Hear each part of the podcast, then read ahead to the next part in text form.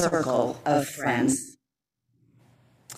Welcome indeed to the Washington Ethical Society. I am Karen Schofield Leka. My pronouns are per and pers, short for person, and I'm the officiant today.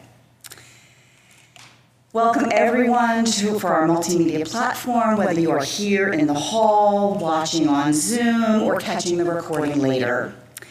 We are one community unified across time and space, gathering to affirm our values and commit to a better world. If you're on Zoom, please check the chat for a welcome and various tips from today's Zoom chat usher, Judy Myers. If you're here in the hall and would like an assisted listening device, please ask the sound team at the back. Visitors, if you are here in person, please stop by the welcome table, which is out in the lobby after platform today, to speak to a greeter or to our membership coordinator, Maceo Thomas. And for those of you who are visiting um, electronically, either now or later, we invite you to send an email to Maceo Thomas at M-A-C-E-O-T at ethicalsociety.org or to fill out a connection form, which you can find at tiny.cc slash westconnects. I'll now read a few of the greetings that folks have written in the Zoom chat, and folks joining virtually, you can use this time to gather a candle to light during our candle lighting. And let's see, we have Judy says, Welcome everyone. Laura DeShulo says, Good morning, as does Ed Elder, wishes good morning to all. Um, Andrea Najano says, Good morning from Andrea, Augustine, and Pat, all joining us together.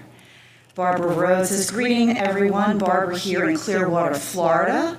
I'm a member of Manatee UU Fellowship located in Bradenton, and this is their first time here. So welcome, Barbara, as many people have said in the chat as well. Um, and Shirley Storm says, Good morning, Wes friends. Indeed, good morning to all. It is good to connect and share this time together. Our opening music today is Home Again by Carole King.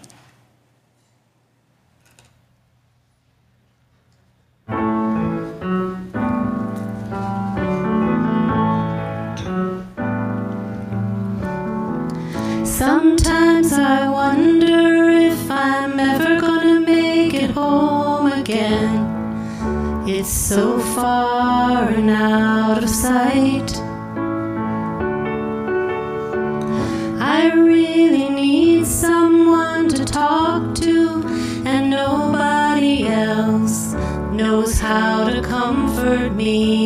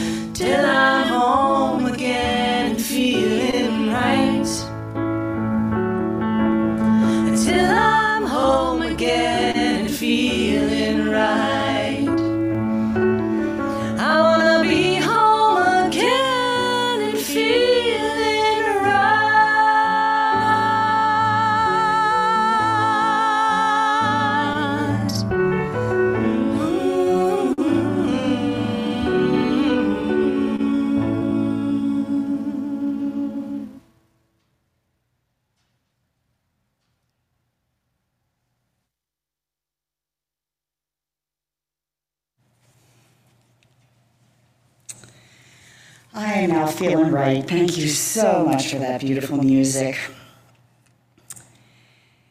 Each week, we read our statement of purpose as a reminder of our shared values. If you're interested in taking a turn to read the statement of purpose, you can sign up at tiny.cc slash read SOP. Today's reader is Laura Steele, who has had many roles in her years as a member, but right now is serving on the Community Relations Committee and the Stewardship Committee, for which we thank her. Laura, here you go. The Washington Ethical Society is a humanistic congregation that affirms the worth of every person we strive through our relationships to elicit the best in the human spirit. With faith in human goodness, we appreciate each person's unique capacities. We joyfully celebrate together and support each other through life. We nurture a sense of reverence and responsibility for each other and the earth we invite you to join our community of children and adults as we work for a world where love and justice cross all borders.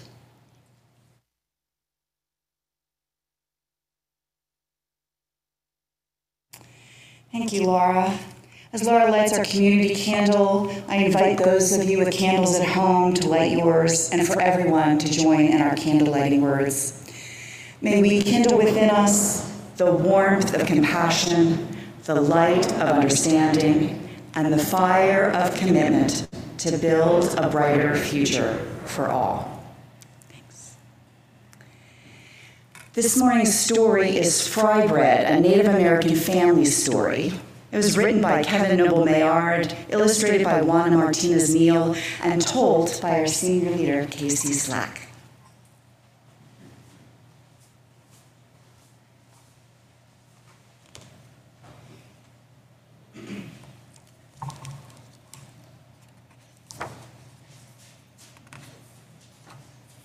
Fry bread is food. Flour, salt, water, cornmeal, baking powder, perhaps milk, maybe sugar, all mixed in a big bowl. Fry bread is shape. Hands mold the dough flat like a pancake, round like a ball, or fluffy like Nana's softest pillow. Fry bread is sound. The skillet clangs on the stove, the fire blazes from below. Drop the dough in the skillet, the bubbles sizzle and pop.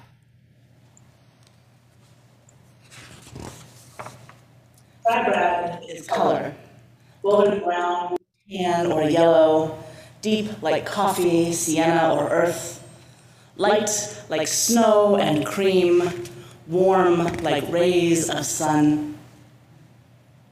Fry bread is flavor.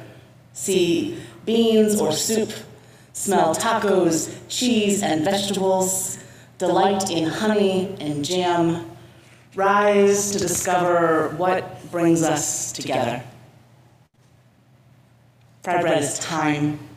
On weekdays and holidays, supper or dinner, powwows and festivals, moments together with family and friends. Fry is art, sculpture, landscape, portrait, our daily craft, shared from teacher to student, a cycle of heritage and fortune. Fry bread is history, the long walk, the stolen land, strangers in our own world with unknown food, we made new recipes from what we had. Fry bread is place. Alaska, Kansas, all the way to Maine, down to Delaware, on to Georgia, over to Oklahoma, Colorado, and California. cities and lands we call home. Fry bread is nation, Abenaki, Apache, Arapaho, Ojibwe, Onondaga, Sioux, Narragansett, Navajo, Nipmuc, Seminole, Shoshone, Sac, and Fox, hundreds and hundreds of tribes. Fry bread is everything. Round, flat, large, small, north, south, east, west, brown, yellow, black, white, familiar and foreign, old and new. We come together. Fry bread is us. We are still here, elder and young, friend and neighbor. We strengthen each other to learn, change, and survive. Fry bread is you.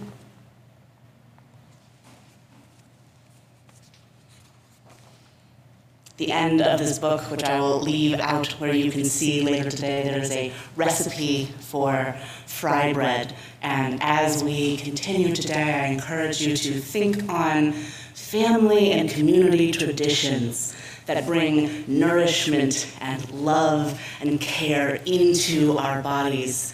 And let us keep alive in us all the people that we love. Thank you.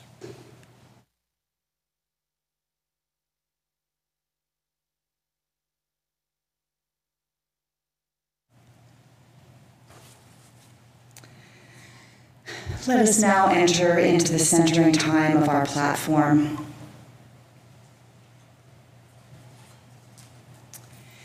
Each week, we ring this chime in solidarity with people around the world. Today, I am particularly mindful of the violence that public servants and their families have been subjected to, increasingly of late, and yearn for a return to greater civility and respect for service to our communities. As we listen to the chime, let us remember our connection to each other and the world around us.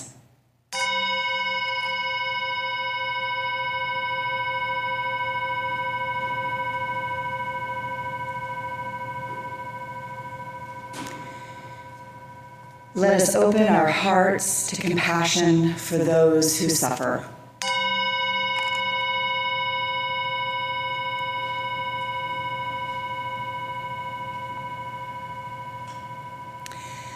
And let us commit ourselves to the work that calls for our love.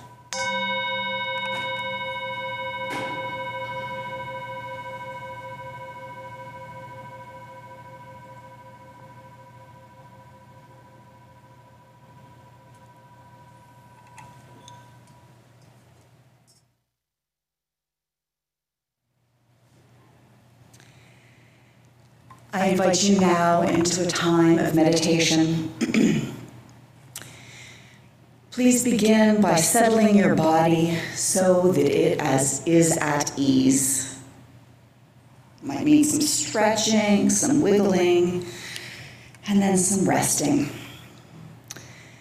Close your eyes or soften your gaze and let your thoughts still as you focus on your breath. Take a slow, deep breath.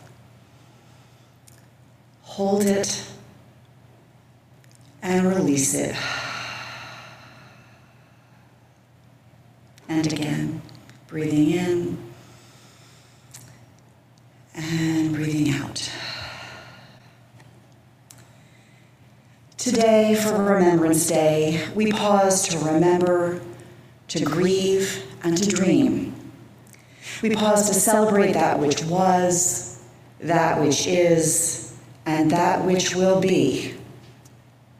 As you continue to breathe evenly, I invite you to also take inspiration from a guided meditation, this sacred thread by Heather K. Janules, and see what memories, and which people surface in your heart.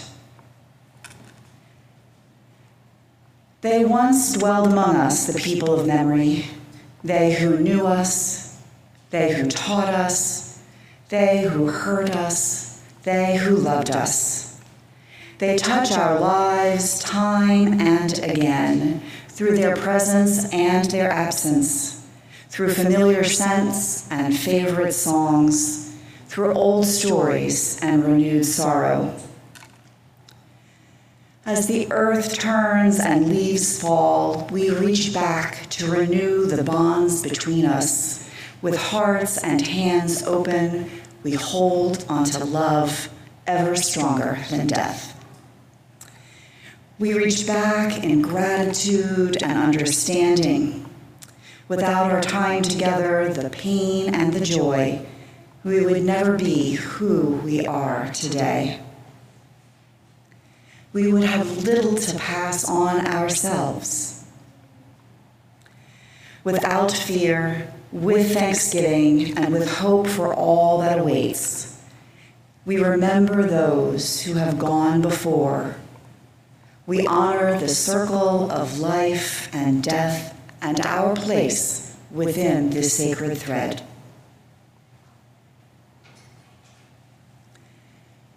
We continue our meditation in silence and the music that follows.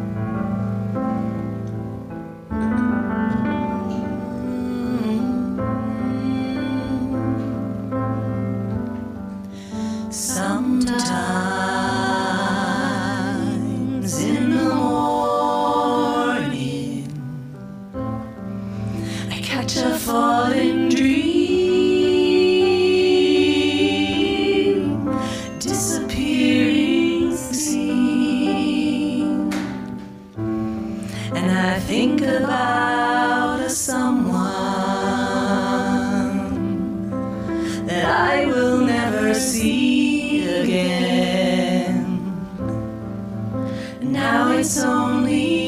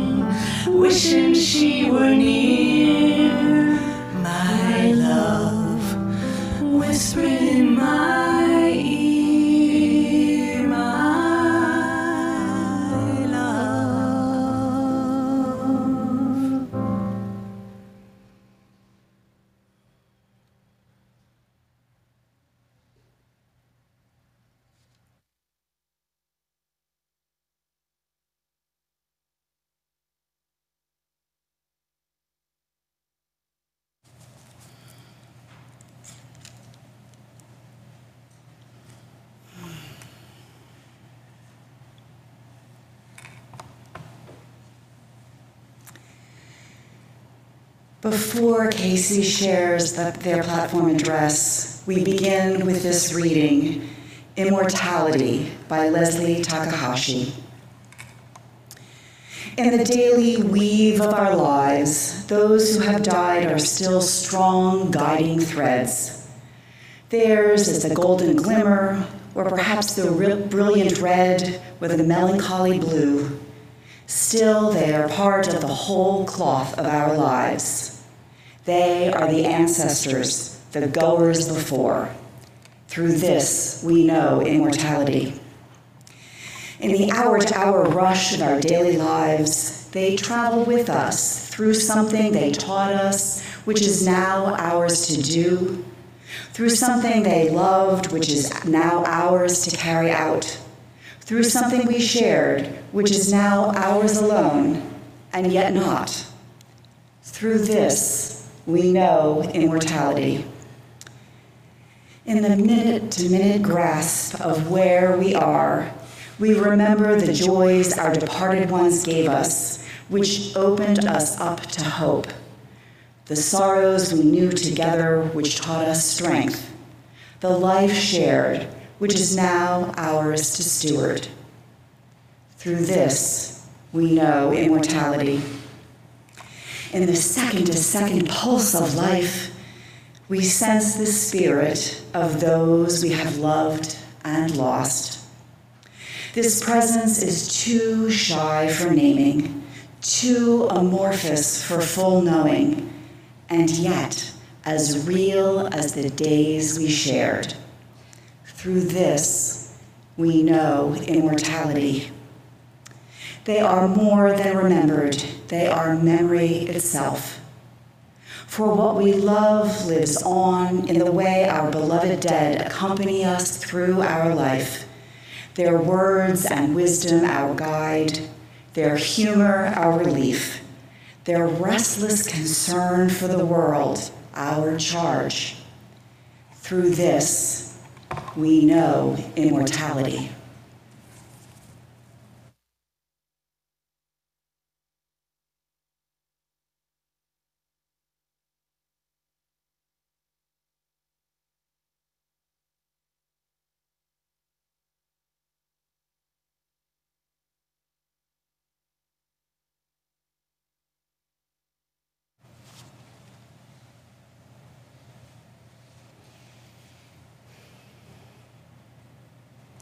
As many of you already know, I grew up in a pretty large family. My mom is one of eight children. I have about 30 first cousins.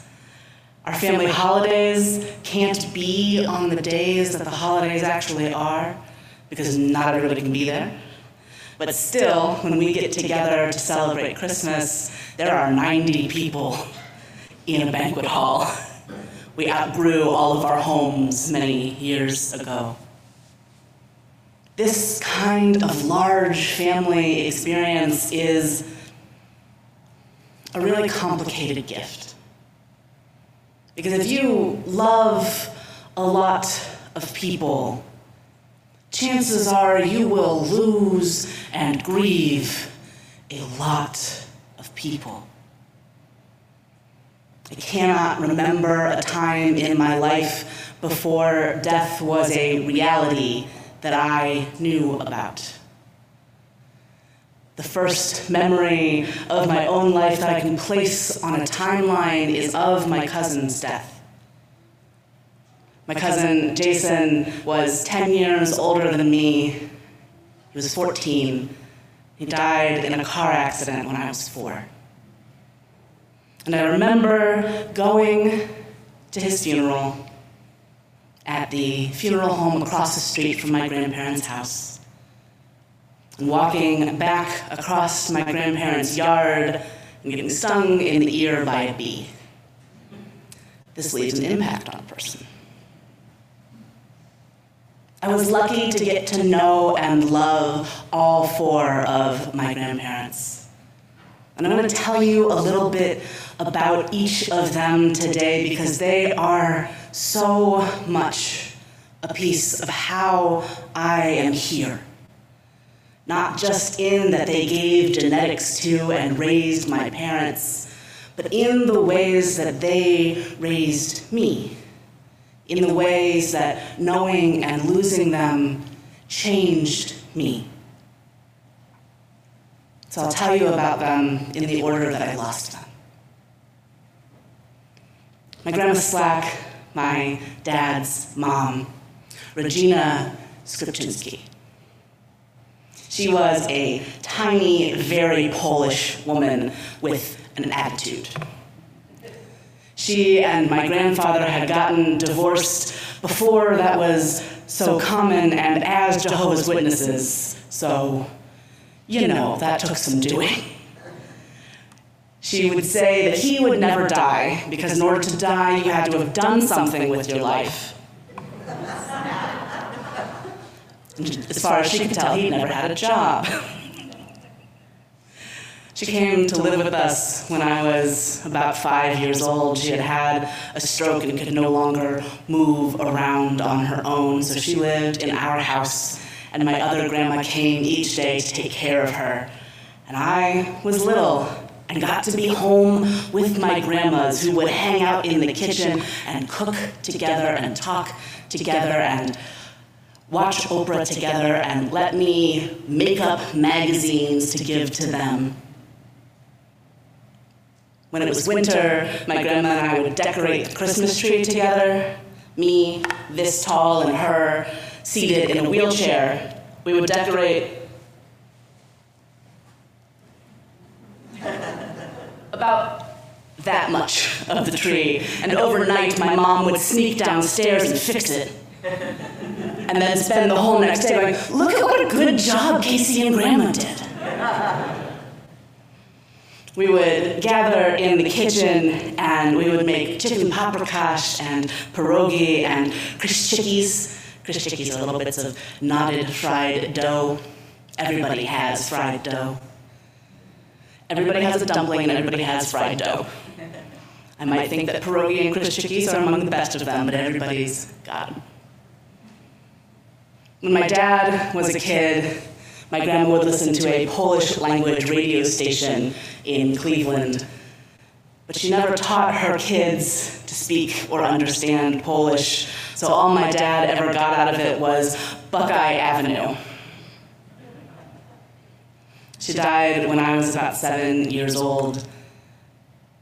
And I remember having trouble walking by her room after she passed.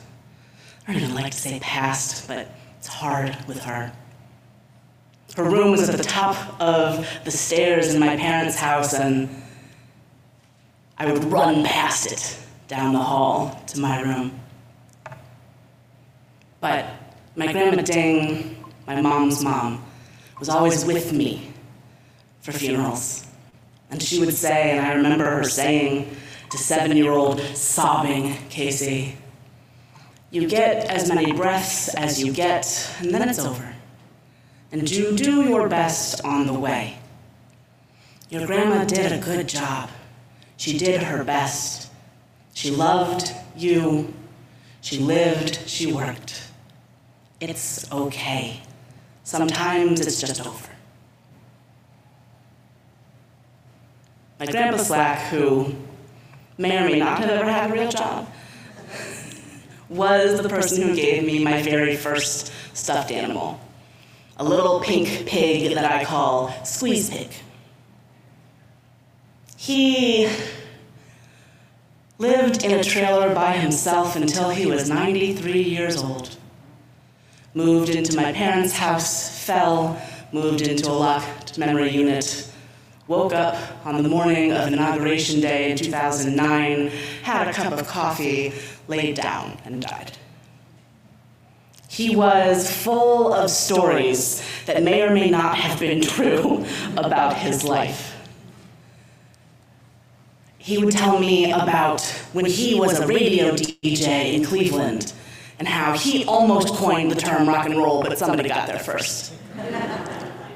About how he was just a little bit too ethnic to have been Dean Martin, and we all know that Dean Martin was a little bit too ethnic to be Dean Martin.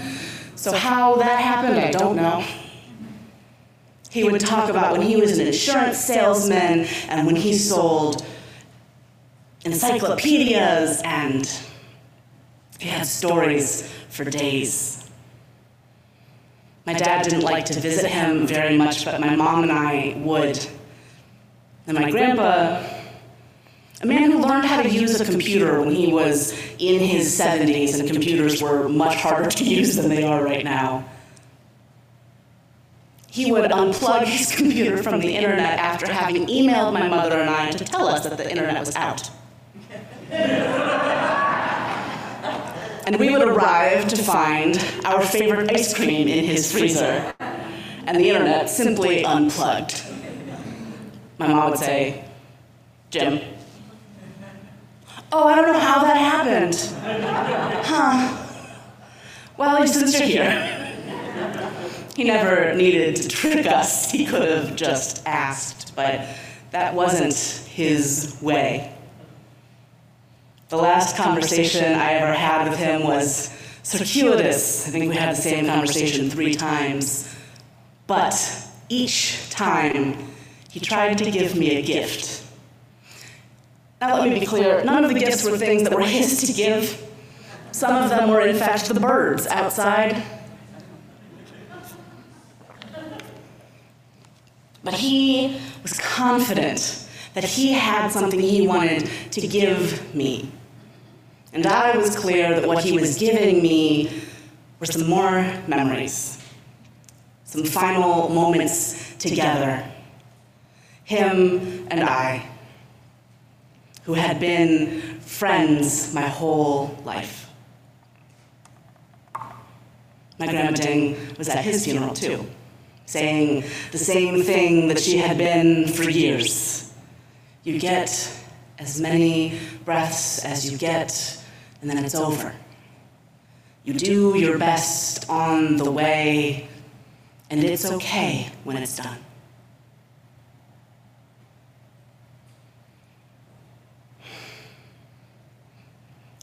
Mm. Grandma Ding is the one who's hard to talk about. And of course, she's next. My grandma Ding was the center of my mom's family. She and my grandfather got married when she was three days past 16. They had waited that long because there were still child support payments being made in her name, and her grandparents who received them wanted to keep getting the money as long as they could.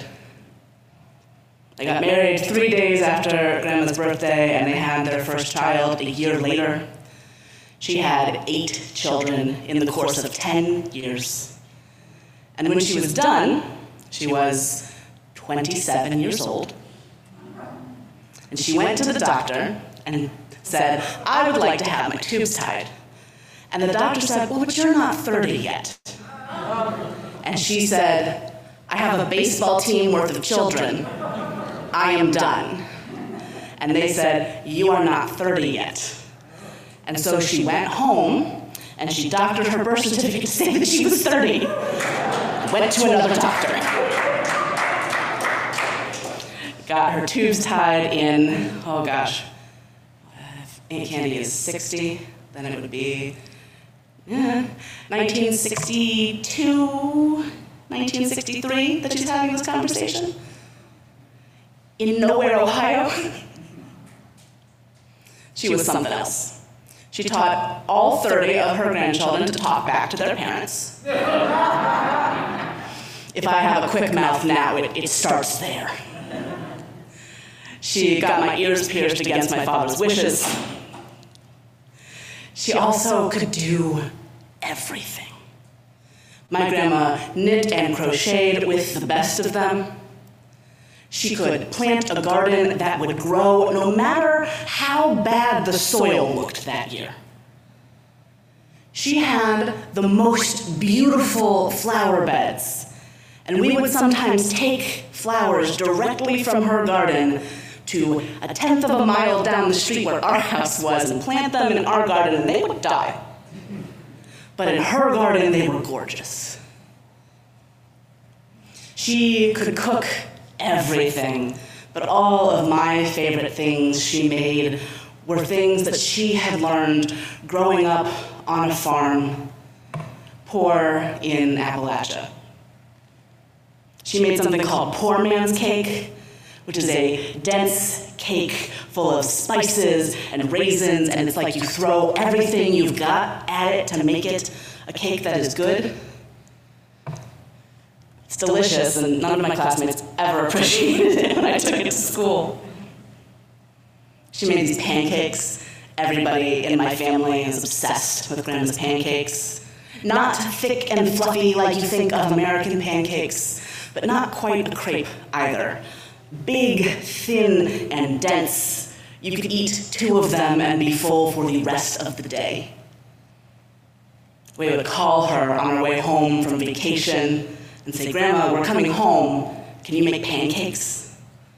And we'd get to her house, and there would be a stack of pancakes, and her and Grandpa would be ready to welcome us into the kitchen, ready to welcome us home.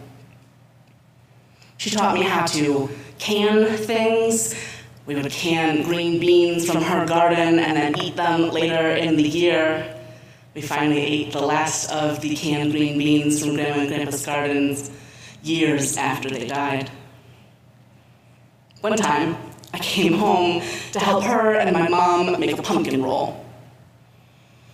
And I found my grandma laughing over a bowl of completely ruined pumpkin roll batter. She looked at me and she said, If I handed you a bowl and I asked you to fold something in, what would you do? And I said, Well, I would get the spatula and I would fold, I would, fold it in. She said, Would you like to guess what your mother did? She used the handheld mixer, the electric one. It collapsed the batter. I said, Grandma, I think you were responsible for teaching her that. And she said, No, this is your fault.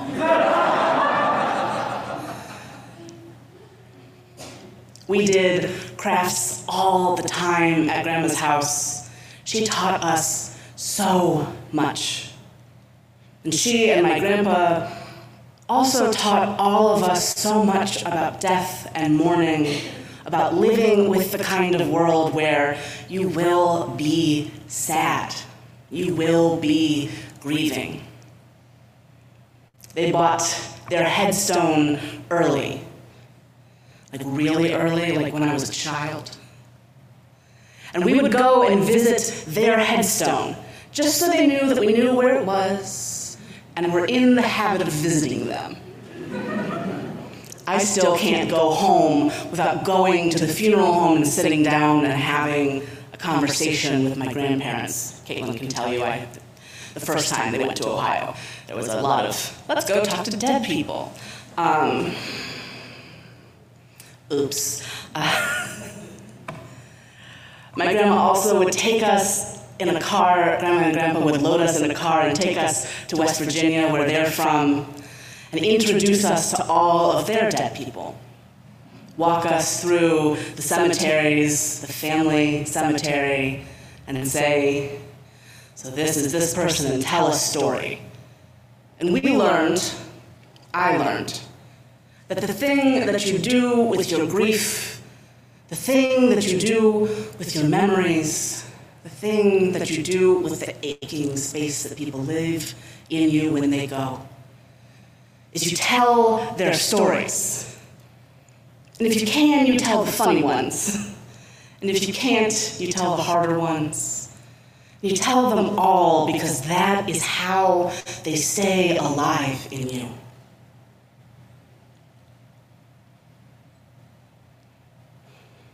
I was 23 when my grandma died. And she was 73. She had been a smoker her whole life, from when she was 13. And she had a routine surgery, got some water in her lungs, and could never get it out. She had never really wanted to be intubated, but she agreed to try it. And after she got intubated and couldn't speak anymore, my mom asked her what she thought of all of this. And on a piece of paper, she wrote one word bullshit. My cousins and I have plans to get that tattooed on all of us. That is the memory of Mildred Lois Ding. I was shocked that my grandpa lived a whole two years after she died. They had been married for over 60 years. They had been together every day. He was something else, too. He didn't know how to say I love you when I was a kid. He didn't grow up in that kind of family. So I would say I love you, and he would say I you too. he got there eventually. But he never, never failed to show me how much he loved me. I think I learned from my grandpa Ding more about how to show love than from any other single person. He was the chaperone for every single field trip I took from kindergarten through fourth grade. And I went to a Montessori school during that period of time, so there were a lot of field trips. And he was often the only man who went with us, so him and I would be stuck with the poorest behaved kids in the class. And invariably, by the end of the day, they were much better behaved. we would go to science museums, and he would decide that what they had taught us about electricity wasn't sufficient. And so he was going to teach us about DC current and why you should really not use it. he also did everything for my grandmother. When they first got married, he was an alcoholic, and she dealt with that and dragged him out of bars and caused him to become a responsible person. And so he understood his job as they got older as being giving her everything that she wanted, making sure that he showed her in every action how much he loved her and appreciated the role she had had in his life. She would say, Ed, I've got a taste for something, and he would head out into the world and find it. She would say, I want to go to the sales today, and he would find all the best garage and estate sales and drive her there. I literally never saw her drive a car in my entire life. He always drove. And one of the ways that I keep him alive in my life is that I always drive. Caitlin doesn't have to handle highways, which they don't like doing. I try to love Caitlin like my grandpa loved my grandma without the difficult first part. My grandpa died two weeks before I was set to leave for seminary. I had been at a UU summer camp week long, and I called my mom on Wednesday night because there had been a young adult Vespers service that evening, and I had been the one who spoke, and everybody had been so impressed, and it was new to me. And my mom said, That's great, Casey. Um, we don't think Grandpa's going to make it until you get home. But he did. He waited for me. And it's clear that he waited for me. Though I didn't believe it at the time, I have seen since then enough death to know that people can wait until the right person is there or not. He waited for me so that I could hold his hand and sing to him, so that I could be the one who noticed. He waited for me.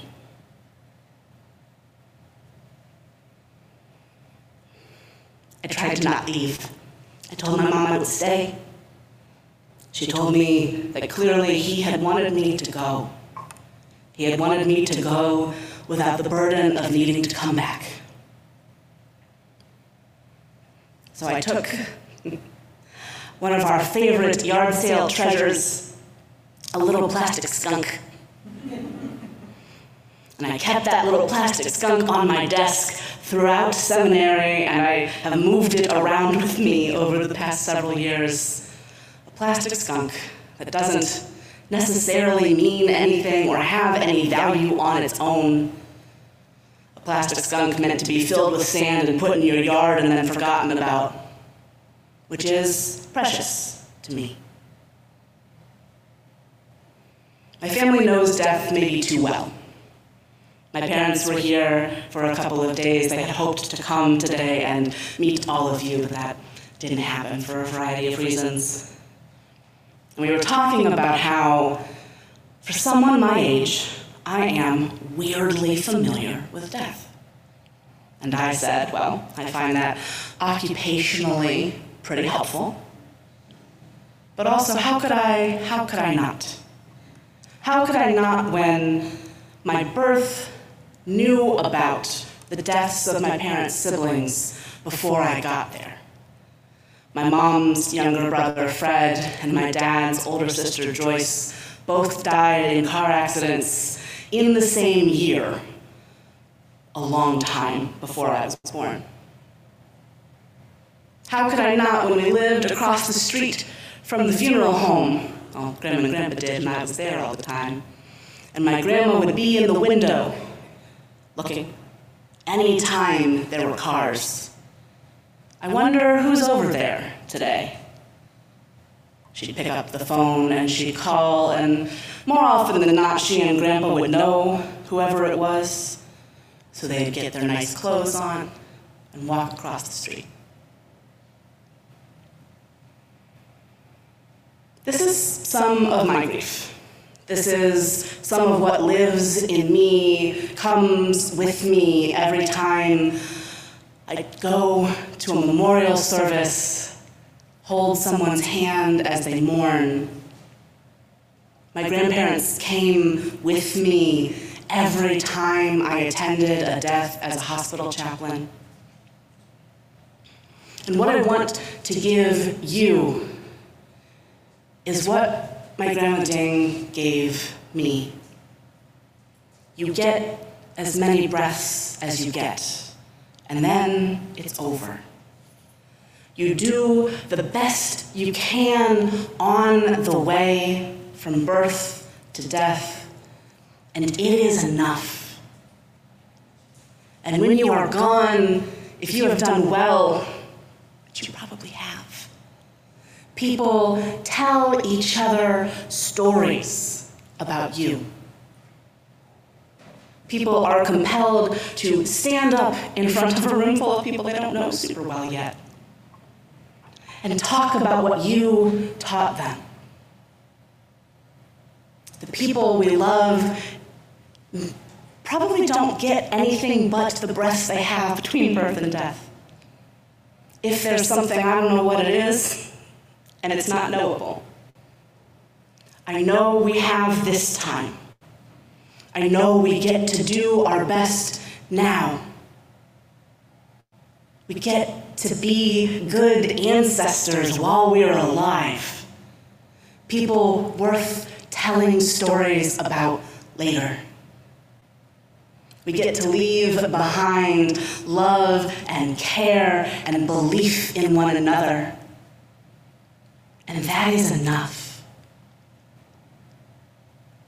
Whoever is in your heart today, whatever is most on your mind, they were enough.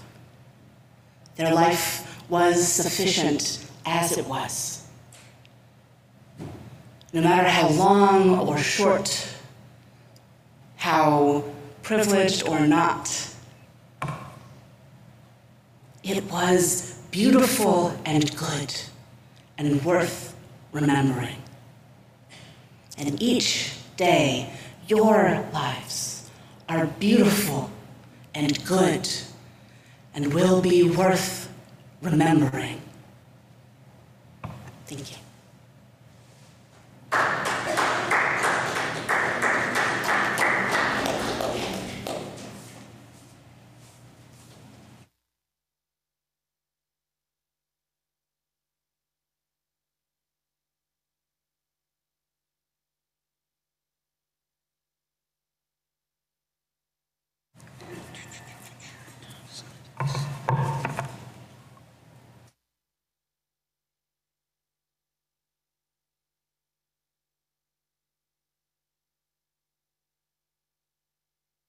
See.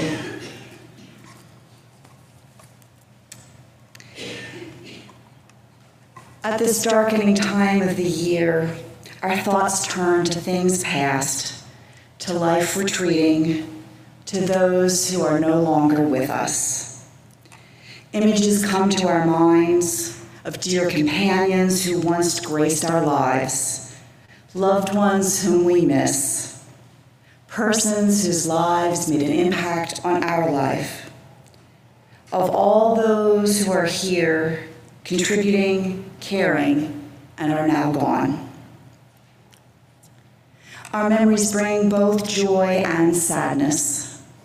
Let us not push these feelings away, for our recollections attest to the enduring importance of these friends, this love, our memories. May these brave and lovely spirits live again in our tender thoughts and prove that death and distance are powerless to sever the bonds that connect truly loving hearts.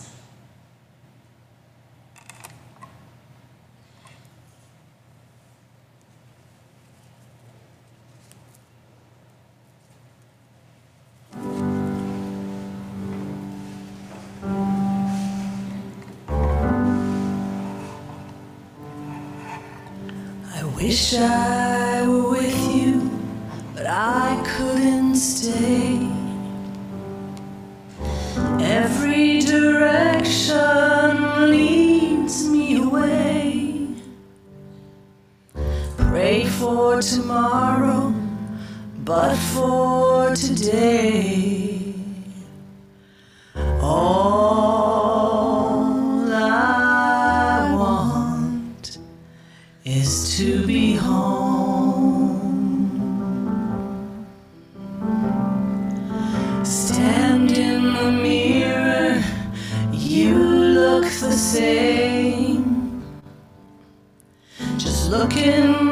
looking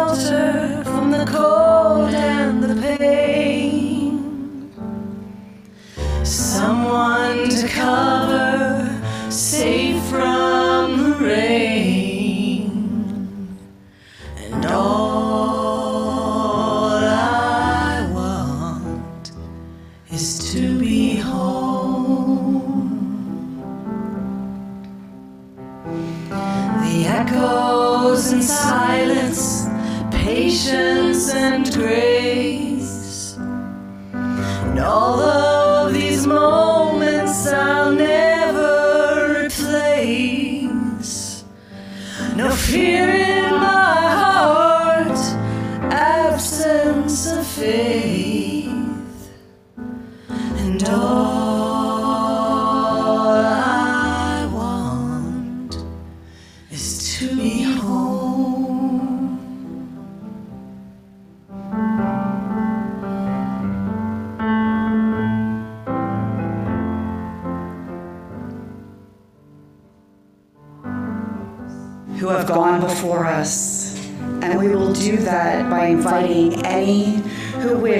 come forward and place a candle for their own beloved dead.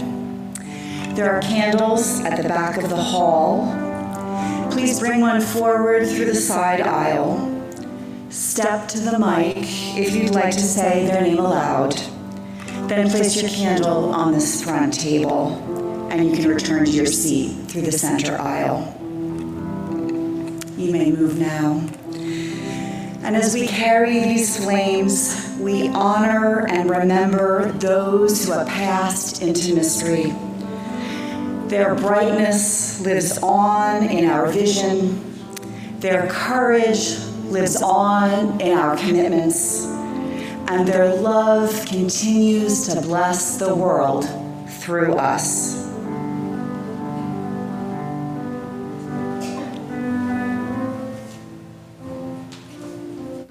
Paul Lobach, Sonny Matthew, Olga Alexandratos. Jim Henson.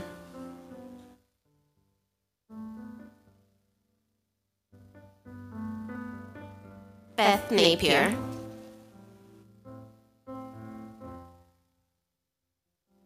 Lots. Randy Wynn. My mom, Mara Scollin. Andrew David Newhall Jr., my father. Melvin Sims, he is still with us, but he needs to be remembered today.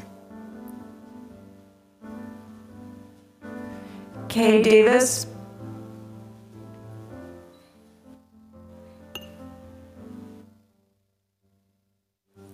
Sandy Beenan, Daryl Steedman, Nick McIntosh.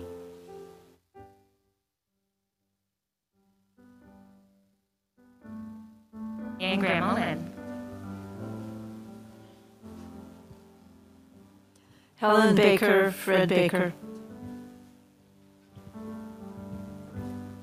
Mildred Worf. Becca Pardo, my daughter. Gary Allen Newworth, my brother, whose birthday would have been today. Philip Oppenheim, my father. My friends, Allison Gansler and Michael Manuel. Bertie Gold, Dorothea Charles Rutter. My son, Nicholas Nilsson Sarles. My parents, Peg and Jim Coleman, and my Aunt Annabelle.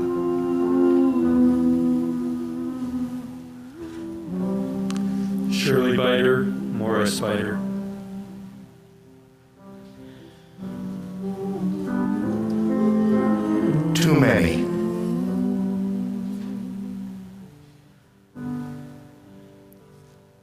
My parents in law, George and Martha Silva. My parents, Phil Geyer and Elaine Geyer and Larry Ingram. L. Miller, the Director of Administration of the American Ethical Union.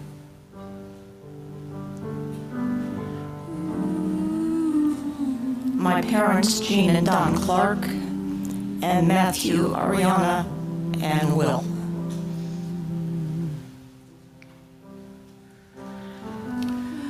Robert Morris and Peter Fabo.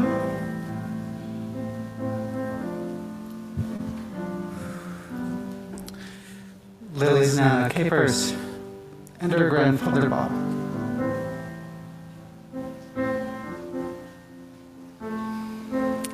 And Ashton Treadway.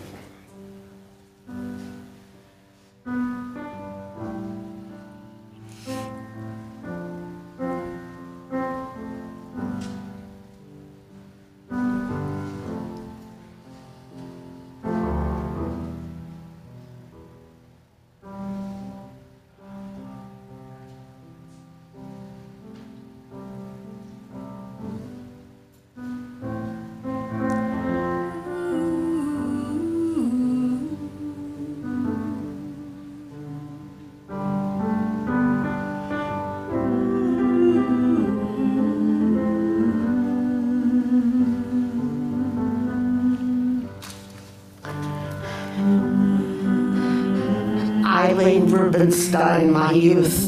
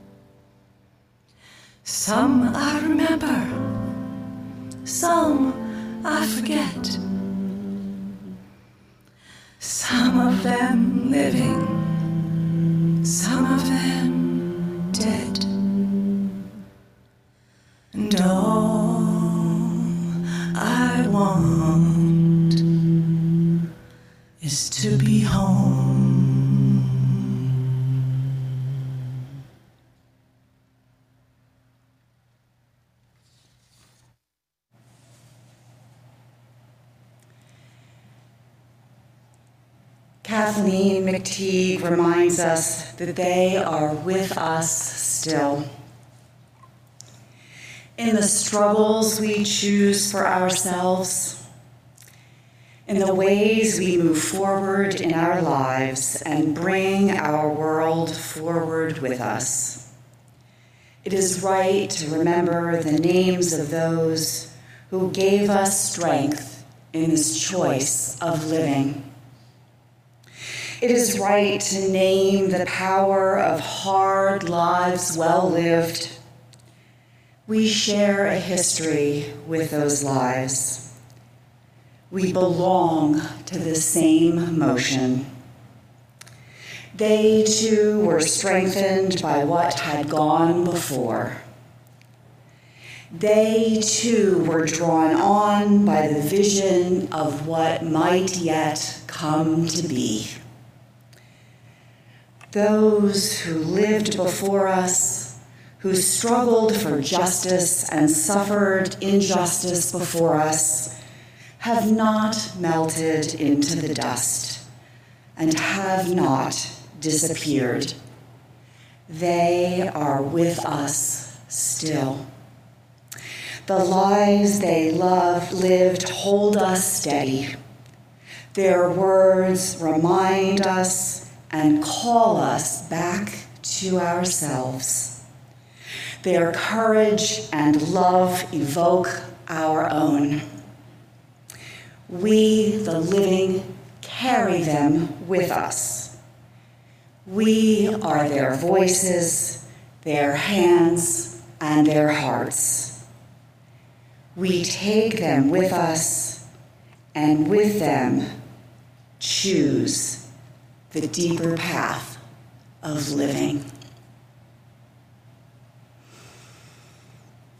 And so let us breathe and reflect for a moment.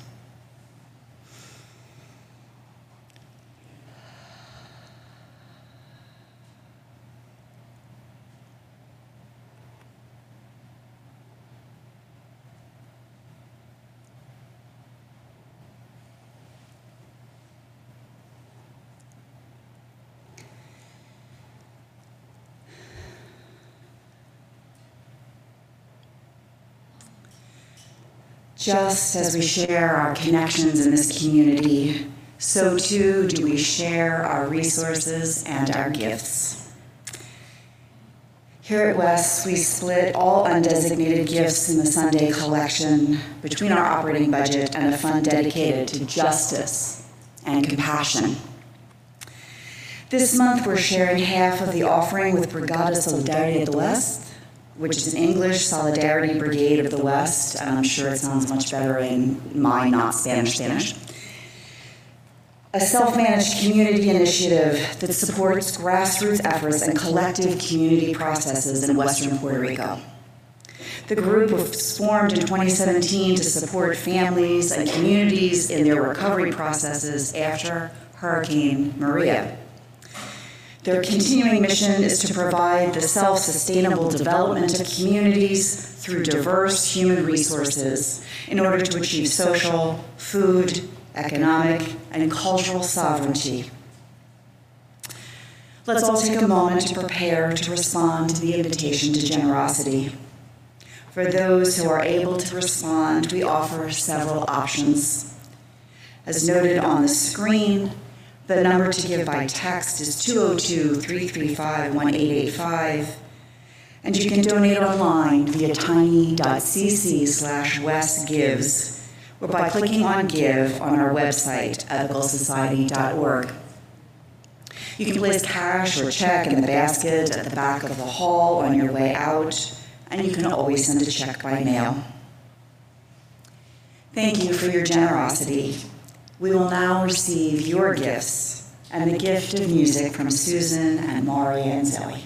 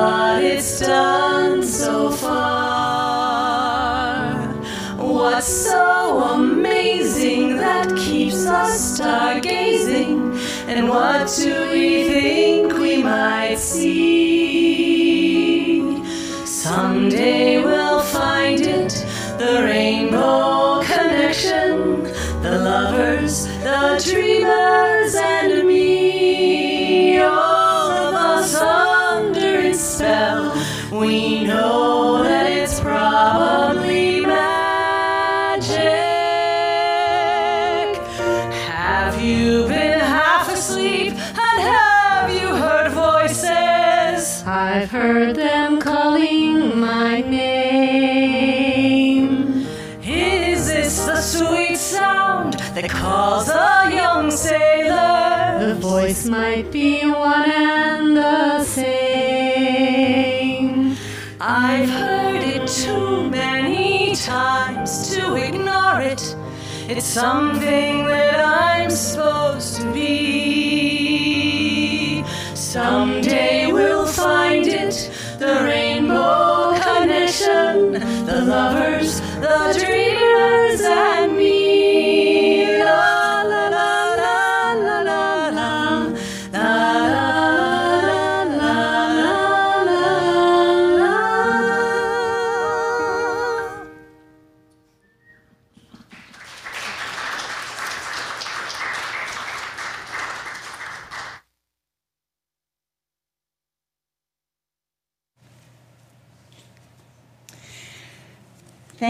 so much to the many people who helped create this morning's time together. Staff members Dara Miles, Robin Kravitz, Maceo Thomas, and Tom Hutton. Inner music coordinator Leah Morris, musicians Susan Alexander, Zoe Alexandratos, and Mari Breen Rothman. Our tech team members John Lika, Denise Howell, and Michael Dimian. Slide artists John and Abby Dakin. Zoom usher Judy Myers, in-person greeters and candlelighters Donna Taylor and Adam Briskin Limehouse.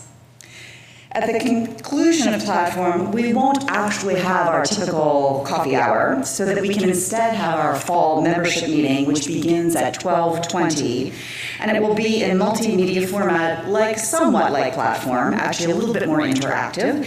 Um, so it'll be both in person and via Zoom.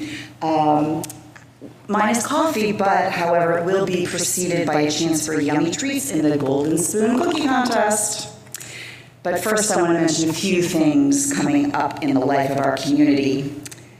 Wes's Sunday Ethical Education for Kids, or SEEK program, is beginning in just another week. There will be three cohorts pre K to fifth grade, sixth to eighth grade, and the high school teen group until more volunteers who do not need to be parents are recruited to allow the program to expand. If you want to play more of a role in the village that helps West raise its young people, please email Andara at ndaram at ethicalsociety.org. It's a great way to be involved in the community. Brian, I believe, has an announcement. You want to step to that mic? Karen. Thank you, Karen. I'm sure by now you have received a few emails about the LLDC election. Um, just as a friendly reminder, the election closes today at 3 o'clock for the LLDC vacancies. There are two um, vacancies on the board, and so uh, I encourage you, if you haven't voted already, please do so. Uh, you can uh, vote on that Um, ballot that's received electronically.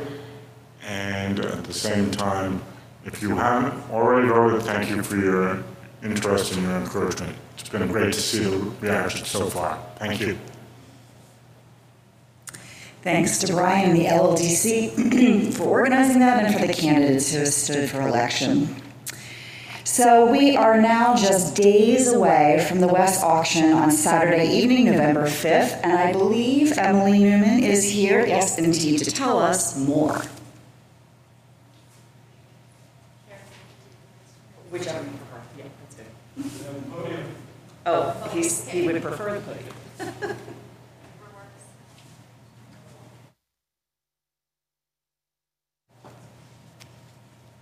Thank you. Yes, auction is this coming Saturday, November 5th, and we'll be going lots of places together. Next slide.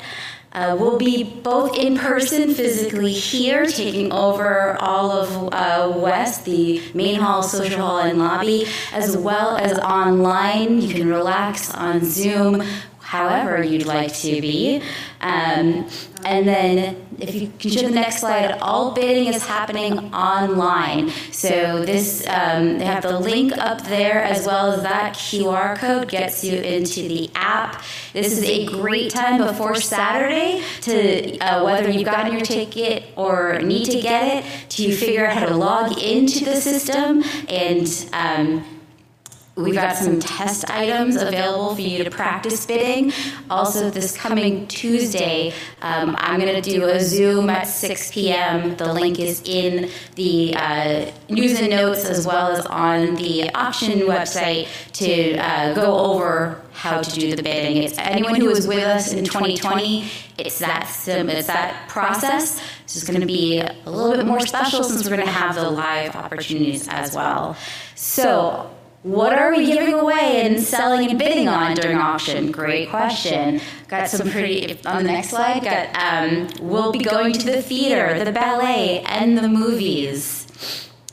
Next slide, um, we'll be going hiking, cruising, to the ballpark, to the Jurassic era, and to the good place. Next slide, um, and we have lots and lots of baskets, plus individual items, services, um, other opportunities. Everybody can get a basket. We have, you can give them to your friends and family. You're gonna want them. They're packed, literally overflowing with stuff. Um, and then again, uh, next slide, we'll travel around the world with our taste buds during and after auction. So we'll have um, various um, appetizer, a snack, a dessert options. We're going to give you big plates so you don't have to do too many trips and you can relax. um, our wine is again donated by uh, Craig and Kate Thornton, and we've got some. Um, sodas and waters as well, uh, and some all of the cookies you're going to be able to sample in today's bake sale will also be available for purchasing and bidding um, in the auction, um, and then events you can eat at later. And then, um, so oh, I think I, I think I jumped ahead. Speaking of food, we're also going to have food um, uh, here. So that's another um, perk of coming in person. I do want to remind you, due to COVID um, regulations. We've limited the number from previous years, so it's very, very important that you get your ticket um, if you're going to be in person with us. Um, and we definitely are doing.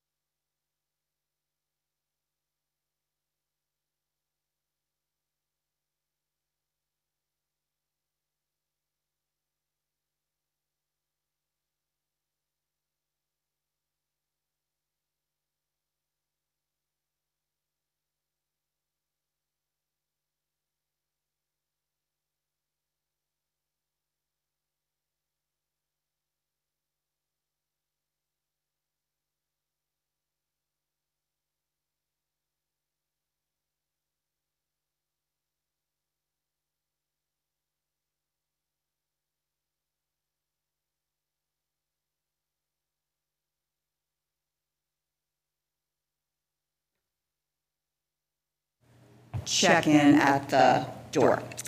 Thank you all for being part of Platform today, and I invite you to jo- enjoy our closing song and join in if you know Home by Karla Bonoff.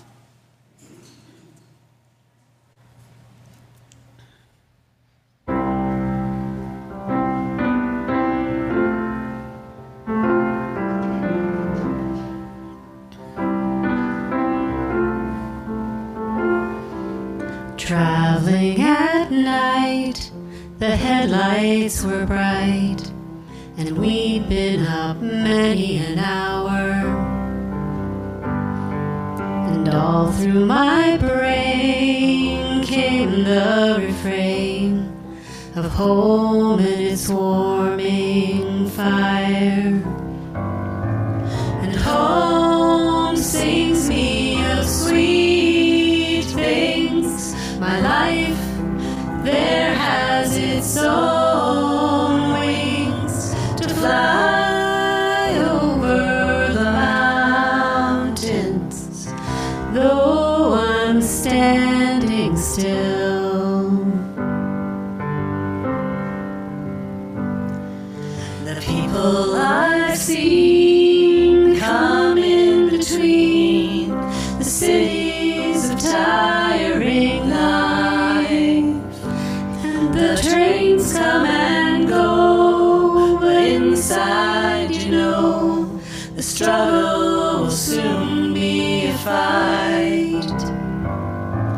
And home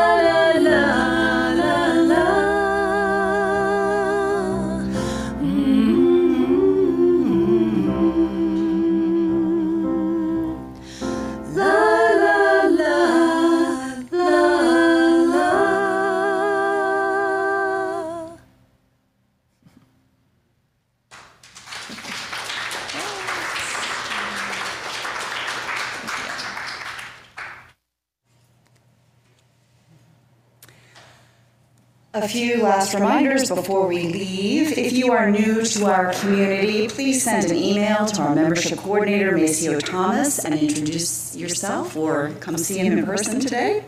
For the West membership meeting, again, it starts today at 12:20. Please point your browser to tiny.cc slash West membership meeting, all one word.